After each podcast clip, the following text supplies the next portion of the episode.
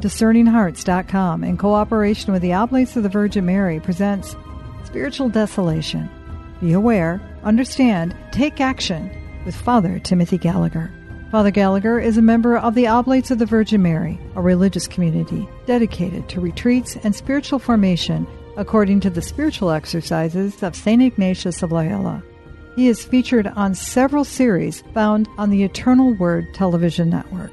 He is also author of numerous books on the spiritual teachings of St. Ignatius of Loyola and the Venerable Bruno Lanteri, founder of the Oblates of the Virgin Mary, all published by the Crossroads Publishing Company. This particular series is based in part on Chapter 4 of Setting Captives Free Personal Reflections on Ignatian Discernment of Spirits.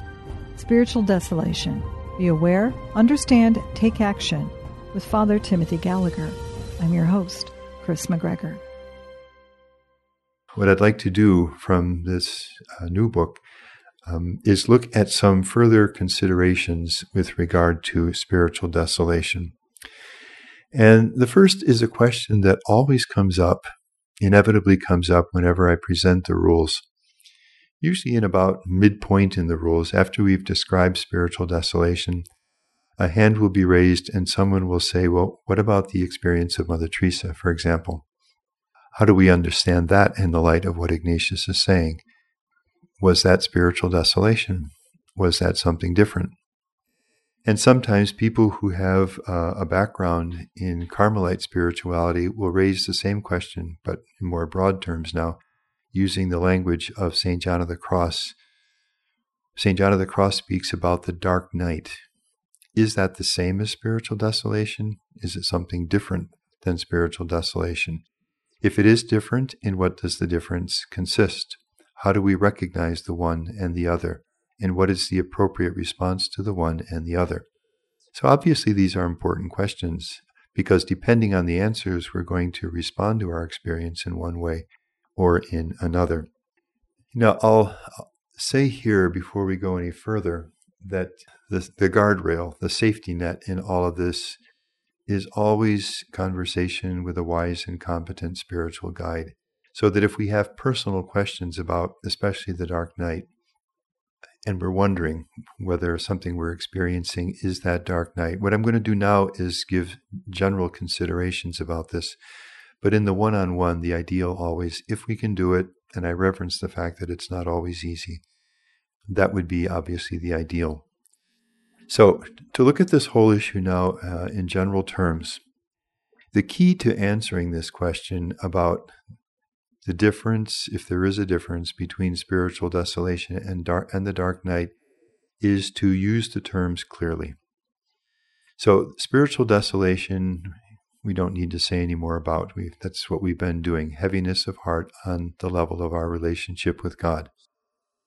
The dark night now, if we're going to be more specific, John of the Cross speaks about two dark nights the dark night of sense and the dark night of spirit. And each of these two dark nights has an active and a passive component. So, for example, the dark night of sense, the active component would be the efforts that we make to purify the level of the senses in our humanity so that it becomes receptive, able to receive God the whole thrust of what John of the Cross is doing uh, after he, he paints this absolutely captivating ideal, especially in the spiritual canticle and the living flame of love. In the other works, The Ascent of Mount Carmel and The Dark Night, he is describing the pathway toward that um, all consuming, ineffably beautiful communion with the Lord, which is love, which is the goal. But there's a path toward it, and he describes that in detail. And the essential uh, element in the path is self emptying. We spoke about this earlier as making space for God. So finally, you get to the nada, you know, where the where the human person is completely available to God, and then God can fill us. So the dark night of sense is an experience of prayer, an experience given by God which is painful because it is purifying the level of the senses in our humanity so that they become empty of whatever would make them less receptive to God. And there is an active component. We need to do our own part in this. But in the pie chart, almost all of the pie chart is the passive dark night, which is what God does. So that's the passive uh, dark night of sense. And then something similar after that phase has been experienced. Later on, God may call the person through the dark night of the spirit, so that now the spiritual level of the human person becomes emptied in a way that allows it to be completely receptive to God and receive the higher stages of communion with God in infused mystical contemplation. And again, there is an active component, but by far the, the major piece in this is God's work, where the person receives this experience of prayer, which is painful because it's too much light for the person. The person is just not able yet to receive it. And a purification is needed in order to be able to receive fully all of the love and communion that God wants to give. So, when I speak about the dark night now, what I mean by that primarily is the passive dark night of sense and of, of the spirit. Now, having said that, the great difference between the two experiences is immediately evident. Is spiritual desolation different from the dark night? The answer is absolutely and resoundingly yes. They are completely different experiences. The spiritual desolation is a work of the enemy, discouragement on the level of our relationship with God. The dark night is painful, yes, but it is a work of God. It is an experience of prayer, which is always a gift and grace of God. And its purpose is to lead a person to a greater availability to deeper communion and a deeper bond of love with the Lord, and therefore fruitfulness as well. So, spiritual desolation is a work of the enemy. The only appropriate response to it is to reject it. The dark night is a work of God. And the only appropriate response to that, therefore, is to accept it. And we see that uh, in so many of the saints and the growth that comes from it. In the light of that, we can go back to the experience of St. Teresa of Calcutta. If we read the book which describes her experience, Come Be My Light, it's very clear that her spiritual directors who worked with her understood her prolonged darkness as the classic Dark Night in John of the Cross's sense. What was different about her experience of the Dark Night, not entirely different because there are other examples like this. Uh, for example, St. Paul of the Cross, who had a protracted experience of the Dark Night. But what is uh, special to her experience is the, the duration, with just a very few interruptions for 50 years in her life. Now, if we read classic spiritual writers like Garrigou-Lagrange, for example, they discuss this experience of the dark night in some of the saints. That is, that God gives the dark night so that the person will be purified and ready to receive a deeper communion of love with God. In some cases, these writers will say, even after the dark night has accomplished that work, God will permit the dark night to continue in the person because that dark night now becomes redemptive and a source of grace for others. And I think it would be difficult to find a more uh, striking example of that than the life of St. Teresa of Calcutta, Mother Teresa, whose life, in a way that few saints' lives have, touched the entire world and blessed us, people beyond counting, and continues, obviously, to do that today. So that would be the understanding. Um, St. Teresa of Calcutta experienced the classic dark night. And in this understanding of it, it was continued because her life through that became, as she so, so often said, something beautiful for God that led so many people to God. Now, there's another thing that we need to say about this issue of spiritual desolation and the dark night. And it's the reason why this issue gets confused at times because of a very legitimate expanded use of the metaphor, dark night.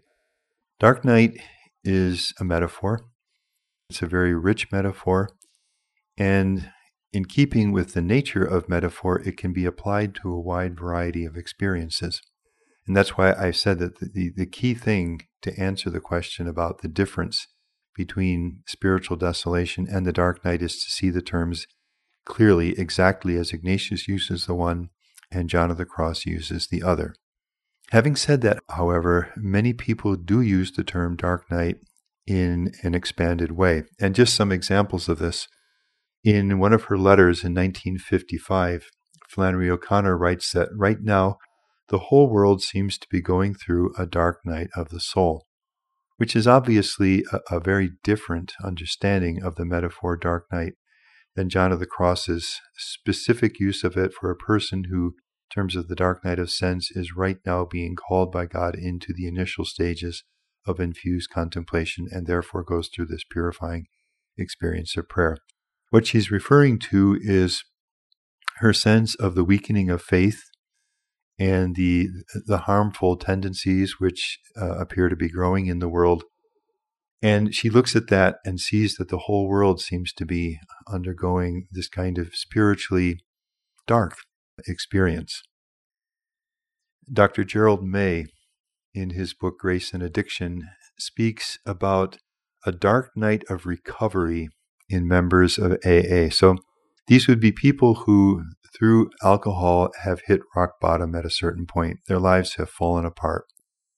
And there's great pain and darkness and heaviness. And out of that is born the urgent need for a change, for a recovery. So he speaks of that experience of the person struggling with alcohol when everything falls apart as a dark night.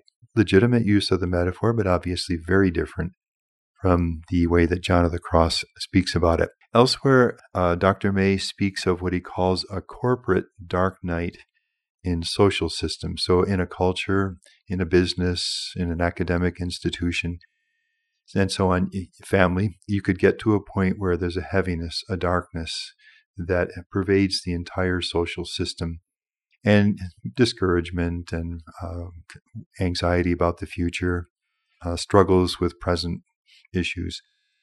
And obviously, again, that's a very legitimate use of the term dark night, but obviously, again, very different from what uh, John of the Cross is describing.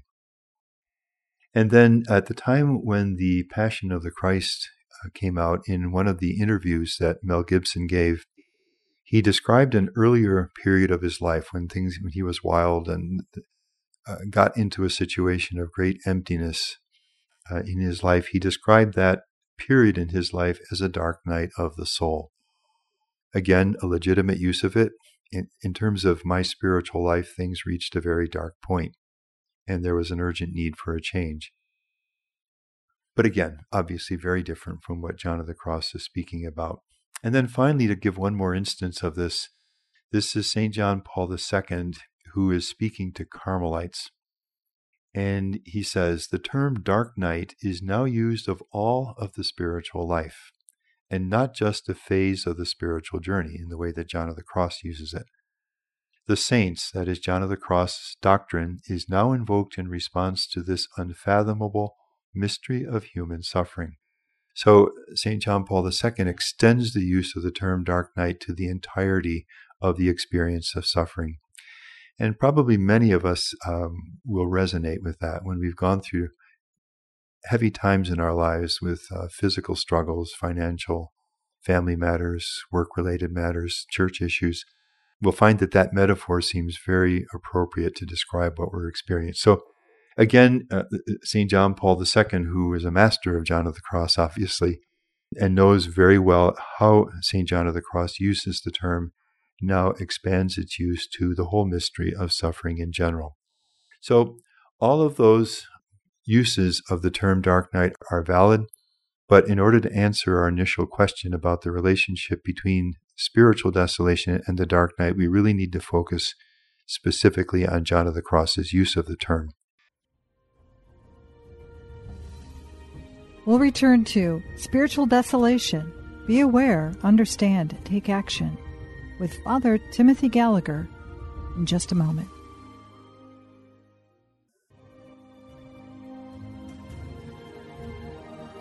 Did you know that you can obtain a free app which contains all your favorite Discerning Hearts programs? Father Timothy Gallagher, Dr. Anthony Lilles, Archbishop George Lucas, Father Mauritius Wilde, and so many more, including episodes from Inside the Pages, can be obtained on the Discerning Hearts free app. This also includes all the novenas and devotionals and prayers, including the Holy Rosary and Stations of the Cross, the Chaplet of St. Michael, and the Seven Sorrows of Our Lady, all available on the Discerning Hearts free app.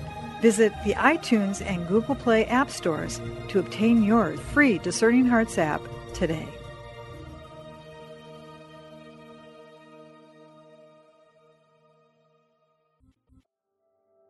A prayer of St. Ignatius of Loyola. Soul of Christ, sanctify me. Body of Christ, save me. Blood of Christ, inebriate me. Water from the side of Christ, wash me. Passion of Christ, strengthen me. O good Jesus, hear me. Within thy wounds hide me. Suffer me not to be separated from thee. From the malignant enemy, defend me. In the hour of my death, call me and bid me come to thee, that with thy saints I may praise thee for ever and ever. Amen.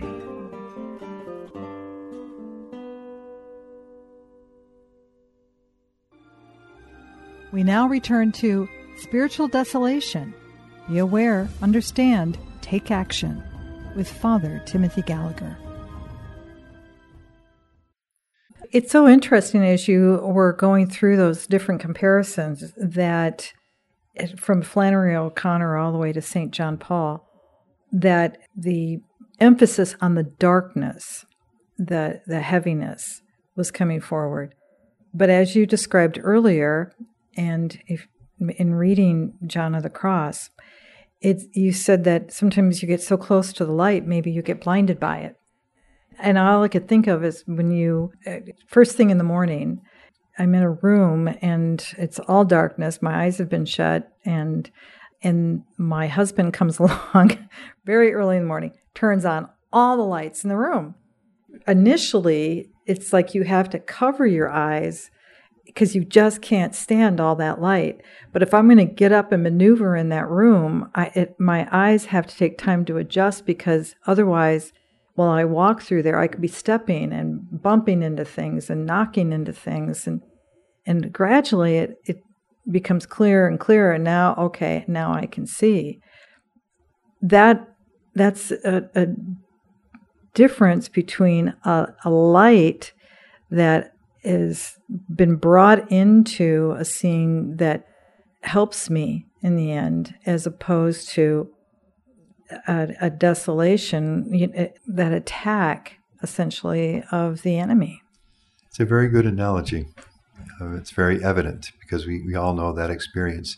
So it's not darkness, but the excess of light that causes the the struggle, or in terms of the Dark Night and John of the Cross's sense, the painful quality. Because we raised that, let's uh, just look at a couple authors.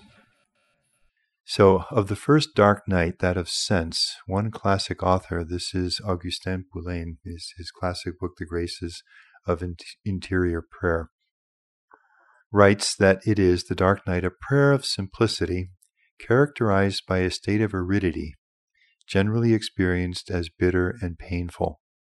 So, it's prayer. It's a very simplified prayer. Uh, there's an arid quality about it and the person experiences it as bitter and painful. So, to stay with the analogy, what's happening on the spiritual level is like the sudden overexposure to light. It's it's painful not because it's darkness, but because it's just too much, and the person is not yet emptied enough to to receive it. That's the whole point of the dark night. And then uh, Father Thomas Dubay writes this: Why are the passive nights painful? Good question. This purification process is a cure of illness and therefore involves a cutting away, a removal of the roots of spiritual maladies, and a separation from the egocentricism that wounds us. In these beginnings of infused prayer, so that's exactly where the dark night of sense comes, when God is now beginning to call the person out of the more active ways of meditating or lectio uh, or, or, whatever into the more receptive mode. You know, I'm going to interrupt the, the quote here to say this that one way I think that we can at least glimpse what we're talking about when we speak of infused contemplative prayer is an experience that we've probably all had at times when maybe we're praying the rosary, saying the liturgy of the hours, meditating on scripture, engaged in lectio, other forms of prayer. And at a certain point, we find ourselves now not wanting to say the next prayer or to continue reading in the scripture, but just to let that be and just let our heart be quieted and be with God. And we know that that not saying prayers or not reading is not just emptiness or distraction, but it's letting those go because of a fullness, because of a communion. And we rightly treasure such experiences.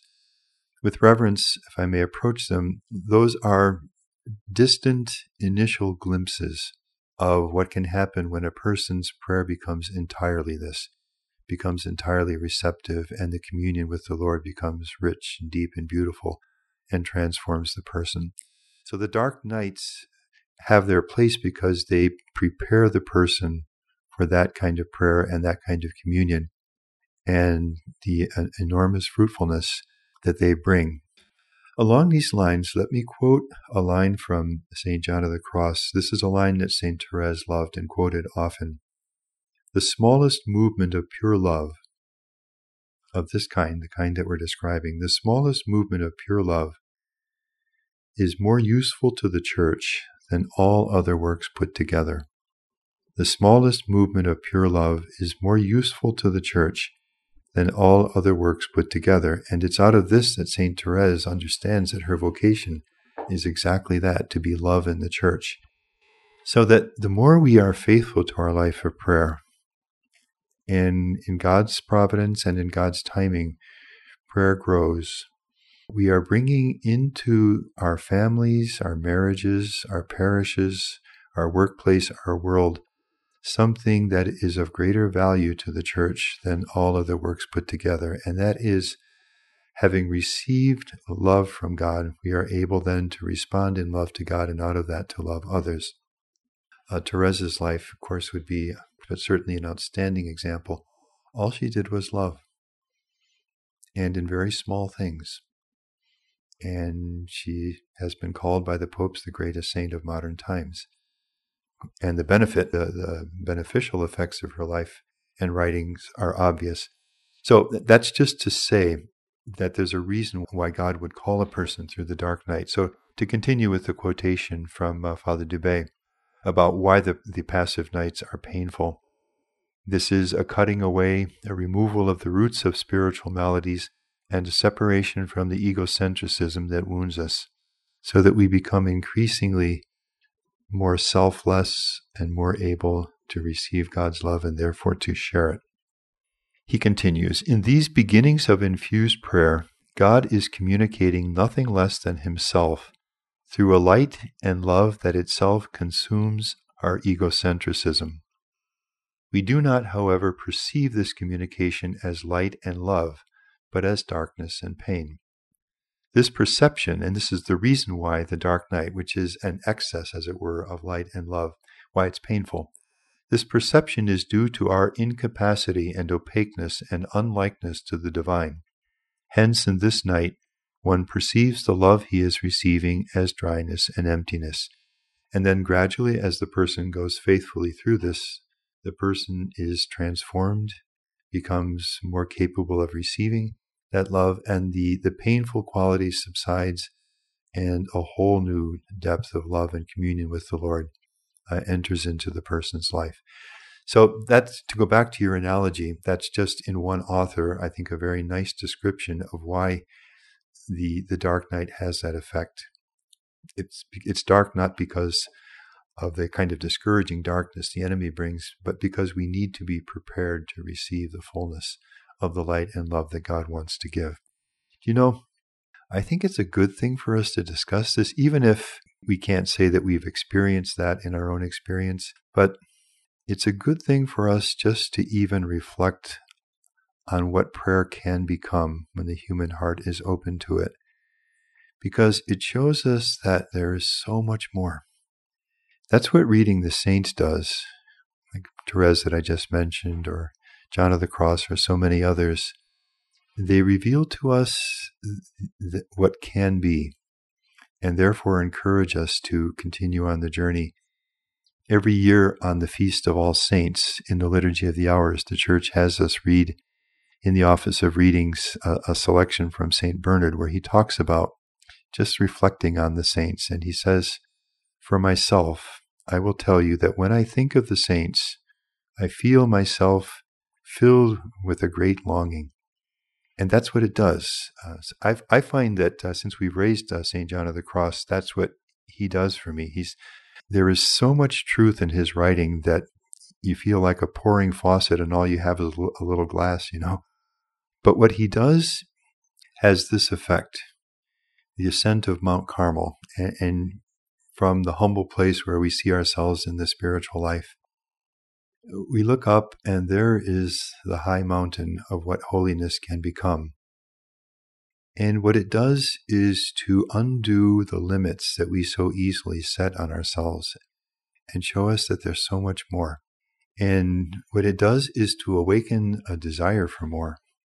It's the difference between feeling a little bit unhappily that we have to accept where things are and seeing with hope that so much more lies ahead. And then it has the effect that St. Bernard describes that when I think of the saints, I feel myself filled with a great longing, with a great desire. And desire is the beginning of the journey, and it's the beginning of growth on the journey. So, one of the things that St. Therese also says is that she experienced over and over in her life that God never gave her a desire except that He meant to fulfill that desire. How much do we, do we desire in the spiritual life? How much do we dare to hope for? So, approaching a saint like uh, St. John of the Cross has that wonderful effect. Even though, personally, I'll just say of myself, I feel pretty small, you know, when I see uh, a man like this. But what it does do is it tells me that um, the Lord has so much more in store if I'm willing to stay on the journey. Thank you so much for helping us to have this clarification between the two because as I was listening to you, it seems as though on that dark night, because it is an aspect of prayer and relationship with God, His presence is there in the life of that particular person. Uh, Mother Teresa may not have had extraordinary experiences, but there's a sense of God. There's a, an awareness. She kept doing the spiritual practice. She kept going to Mass. She kept doing the works of love. And as you described, there in desolation, there's a desire not to do any of that. You're being called to change patterns, to turn away, and there's a lack of hope. So that the response in either case is exactly the contrary, because the two experiences are from contrary sources. So, as you say, Mother Teresa, faithfully, she's a beautiful witness to accepting God's work, in this case, the dark night, and the fruitfulness of it. Would you say that the experience of Ignatius, for example, when he had that initial prompting and consolation to become a Dominican or to become a Franciscan, and the desire to want to become like the saints he was reading, but then found in those moments as he grew closer that that wasn't his calling. I mean, that he was in an area where he was maybe confused about how he was supposed to respond in that quest. That that's not desolation. No, that would not be an experience of desolation. In fact, the fact that the delight was there not only when he thought about this, living like the saints, but even afterwards, that was his initial that's when his eyes were opened a little to begin to realize that the enduring quality of happiness that he felt was a sign of where God was leading him. So, no, that's not an experience of spiritual desolation. What you actually have there is a man who, for the first time, is in a personal way discovering the spiritual life as it really can be and what heroic holiness can mean. This is a man who has always wanted the heroic dimension you know, to be the, the great knight and the deeds of chivalry and the romantic exploits and glory in the world. What's happening is that he's discovering now for the first time, because his convalescence, the long convalescence, is allowing him to absorb this through the reading, that there is another way to be heroic. and that these men, like Francis and Dominic and the others, did incredibly heroic things for God. And what he homes in on actually is the austerities. So he's very new to this. He doesn't have much training at all in the spiritual life. All that this energetic man of 30 who wants to do great things is aware of the, is that these saints did heroic penances. And if they did it, why couldn't I? Why shouldn't I do it?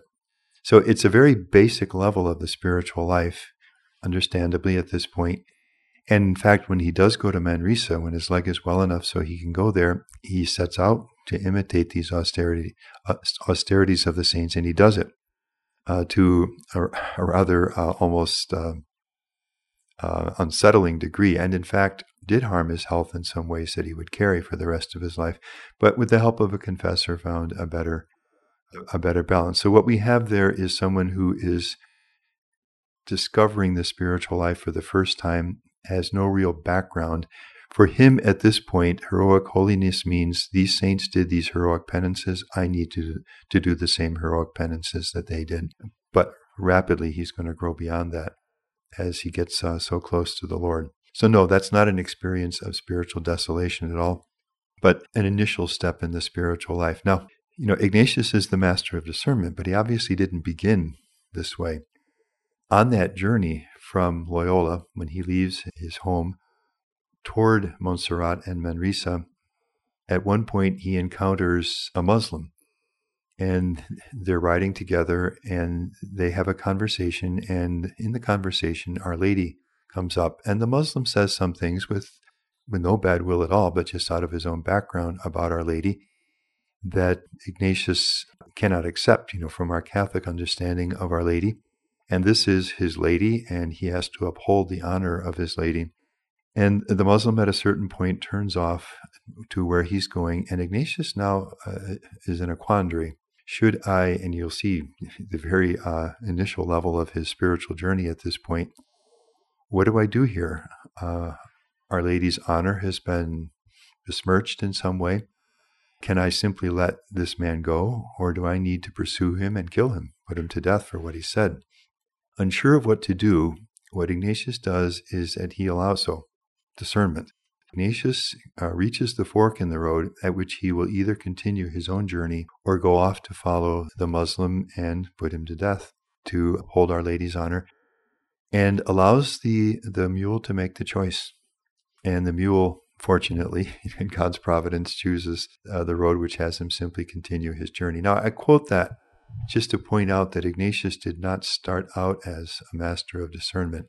Had amazing light from the moment of his conversion on his convalescent bed. His eyes are opened a little. He's introduced into the whole world of discernment.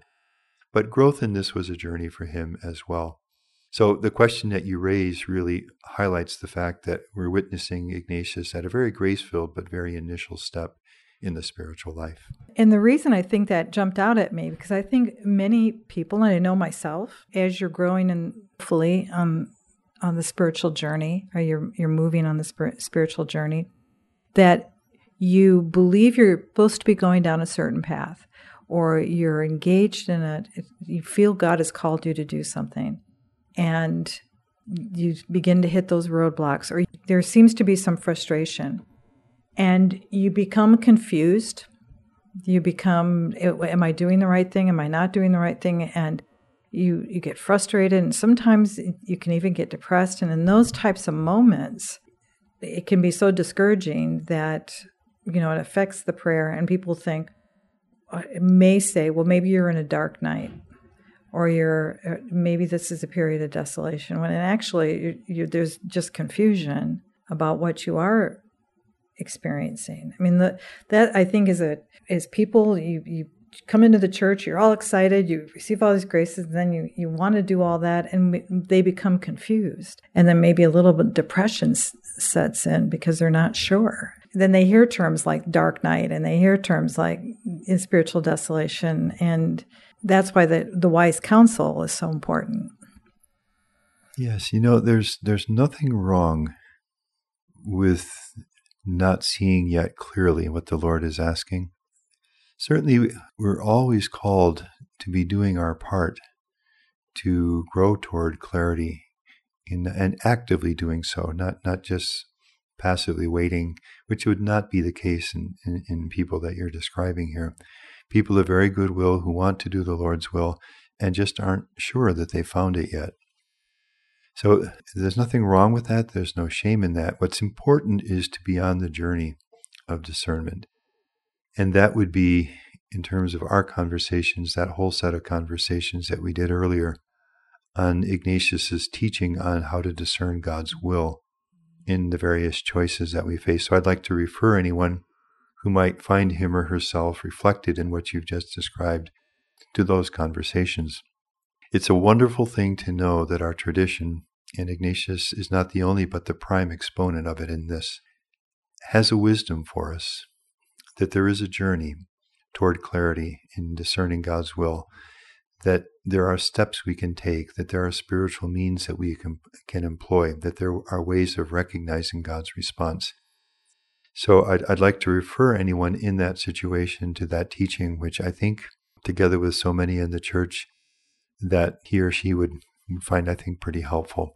It's so comforting to know that there is a way to deal with discerning God's will in choices that we face. It's the difference between time passing and the, the heavy sensation that I don't seem to be moving forward with this at all. Kind of like I'm spinning in place. The difference between that, so not knowing but feeling that nothing is really moving, and not knowing but knowing that I'm on a journey, that I'm employing the means and things are moving forward. Even though we don't yet have clarity in that second case, there's so much more hope and peace now because we know that we are journeying wisely toward that.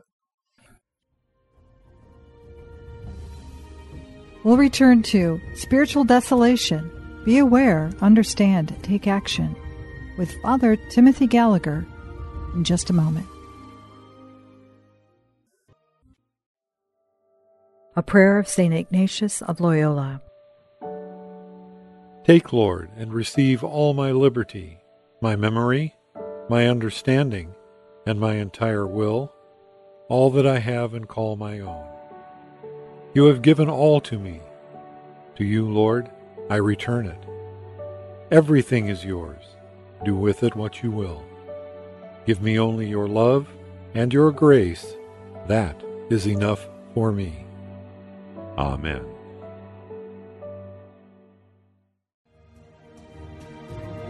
Hello, my name is Deacon Omar Gutierrez, and I want to ask you to support Discerning Hearts in a special way. We, Kris McGregor, the board, and I all know that not everyone listening can help financially. We know we have listeners from all parts of the world, and we have made a commitment since the beginning to make the truths shared through Discerning Hearts totally free. So while you may not be able to contribute financially, what you can do is certainly pray, but also give us positive reviews on whatever platform you use to listen to us. If it's iTunes, Android, Stitcher, Spotify, however it is that you get these podcasts, or if you're on YouTube and you like our videos, please give us a good rating and write a review. The more good ratings and reviews we get, the higher our profile, and the more listeners will discover us, listeners who may have the means to contribute in the future. Please consider rating us and writing a positive review today.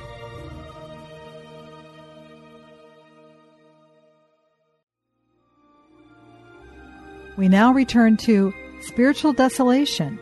Be aware, understand, take action with Father Timothy Gallagher. Is doubt an aspect of the dark night? Or is that desolation? I'm doubting your existence, God. Because when you see Mother Teresa, I, I wonder if she was in a dark night. If it doesn't seem as though she ever had a doubt. She always trusted. Well, let's pray. Let's let's keep going. Believe. And and, and miracles happened every day in her encounters with people through that love. But is doubt an aspect of either of those? Well, like so many things in the spiritual life, three different people could say, I have doubts, and it could mean three very different things. So there's always an individual level to look at in this. One person might say, I have doubts about the existence of God, and say this in very good faith, with very good will. Maybe was never given any faith earlier in life or through whatever circumstances at, at a certain point, lost any sense of faith in God. But a good person, sincerely seeking the truth, and who is open to learn and maybe on a journey pursuing that truth. In so many conversion stories, you see that so beautifully. People that don't know, that do have doubts, but don't just stay there. They're reading, they're consulting, they're praying, they're exploring until the God who promises, Ask and you will receive, seek and you will find, gives the grace, and the doubts are resolved. Those kinds of doubts, I would say, are different from the real, true, and beautiful experience of faith, but which is still without vision. We walk by faith and not by sight, Paul says. So their faith of its very nature means a yes, a trust in what we do not see. So that, that dimension will always be there in faith. That's not doubting. That's simply living the life of faith. So that's different from the kind of doubt that I just described. Another experience of doubt would be, uh, well, let's keep using the example of the woman in the 10 minutes of prayer. And let's say she does call her friend and she does begin the prayer and she loves it. She can see the fruits, weeks and some number of months have gone by, and she loves what's happening. But recently, the last week or so, it's been kind of a struggle. Uh, she hasn't really felt at the end of the prayer like much has really happened. And now she begins to to doubt whether her prayer is really genuine, whether she's really growing, and there's a heaviness and a discouragement with this. Yes, that's very much an experience of spiritual desolation. That's the enemy at work. Be aware, understand, and take action to reject. And then I want to reverence the deeper level of the dark night and I don't want to speak uh, too analytically, you know, or abstractly or speculatively of it. I would imagine that experiences of doubt could come in and out of this. Doubt about uh, where I stand in my relationship with God. I used to feel such warmth in prayer and such closeness and communion with Lord with the Lord in prayer. Now my prayer is is dry, it's arid, it's even painful. Am I going backwards in the spiritual life? Am I regressing? Uh, is something wrong? These kinds of doubts can very much be a part of the experience of the dark night. And that's why why spiritual direction is so important in the time of spirit of uh, the dark night. And when the director is able to identify the experience as the dark night in John's sense, then what the director will do is encourage the person as the person goes through this. So, like so many things in the spiritual life, a single word can mean very many different things. And there we've just looked at some of the experiences. You know, I've heard it said, Father Gallagher, that John of the Cross, particularly this teaching, was designed primarily for spiritual directors, for those Carmelite priests who would be guiding those souls that were coming into this uh, reformed order of the Carmelites. So, in, a, in some ways, our understandings of it, just as you've just broken it open, and it, it takes a little bit more than just claiming the words dark night, because we can make it seem something that it isn't. You know, it, sometimes we confuse depression, we can confuse, as we've just spoken, frustration and many other things with it. And that's not what it's about. No, so those that's why these distinctions that we're making now are important, and that's why, in part, why I wanted this new book because there's a, a further body of understanding about Ignatius's rules that I wanted to get out, as I said earlier, into the conversation. So, depression is a non-spiritual desolation. Spiritual desolation is the garden variety tactic of the enemy. Garden variety in the sense that we all experience it just discouragement in the spiritual life. And then the dark night is a beautiful work of God that comes at a certain stage in the spiritual life. So th- this leads to a final question to raise, which is a practical question. Now, having made the distinction between spiritual desolation and the dark night, what do we do in practice with regard to this? How do we navigate this in our own experience in the spiritual life? Just a few general things, because as I've said other uh, other times, the individual level of an individual's experience finally has to be looked at in an individual one-on-one setting. But we can say some general things about this. The first is that we all experience spiritual desolation. I've been teaching these rules for probably about 35 years now to all kinds of audiences. And so we look at spiritual consolation and spiritual desolation. I've never yet had one person say to me, I don't know what you're talking about. Everyone does. This is ordinary spiritual experience. It's the stuff of the spiritual life. There's no shame in experiencing spiritual desolation. What's necessary is be aware, understand, take action. All that we've been saying. Not everyone has experienced or has yet experienced the dark night. And that's the reason, in part, why this is uh, gets unclear for us because when we speak about spiritual desolation, everyone knows exactly what that means once it's described. It may be harder for us to to know in concrete experiential terms what the dark night uh, looks like because we may not have experienced it. So that, that's just one difference. What that says is, I don't think we should be too quick to name an experience that we have in the spiritual life as the dark night. It might be, but I don't think we too quickly get there. We need a little bit of clarity uh, and maybe some guidance in that.